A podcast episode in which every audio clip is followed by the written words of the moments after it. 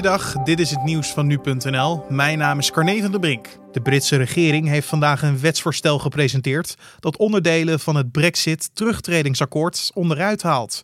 Hiermee zouden de Britten internationaal recht schenden.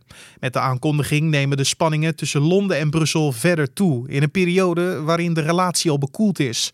De onderhandelingen tussen beide partijen over een handelsakkoord zitten al maanden muurvast.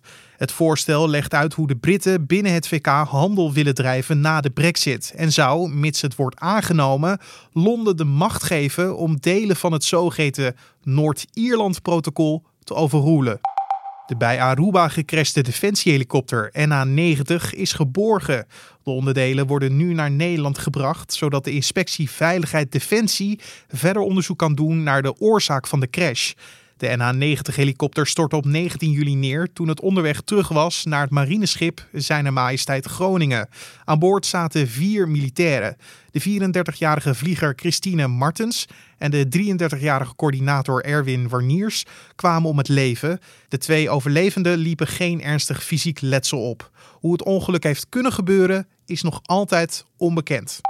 Oud-staatssecretaris van Sociale Zaken Robin Linschoten is vandaag in hoger beroep door het gerechtshof van Amsterdam veroordeeld tot een werkstraf van 100 uur. Eerder werd de voormalig VVD-politicus nog veroordeeld tot vijf maanden gevangenisstraf.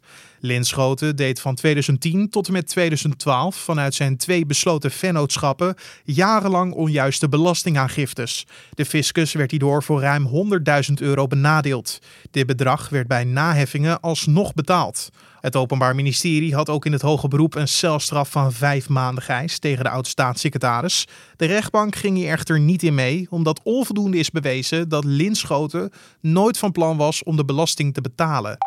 De Verenigde Staten halen ruim 2000 troepen terug uit Irak. Dat schrijven internationale media op basis van de Amerikaanse commandant Kenneth McKenzie in het Midden-Oosten.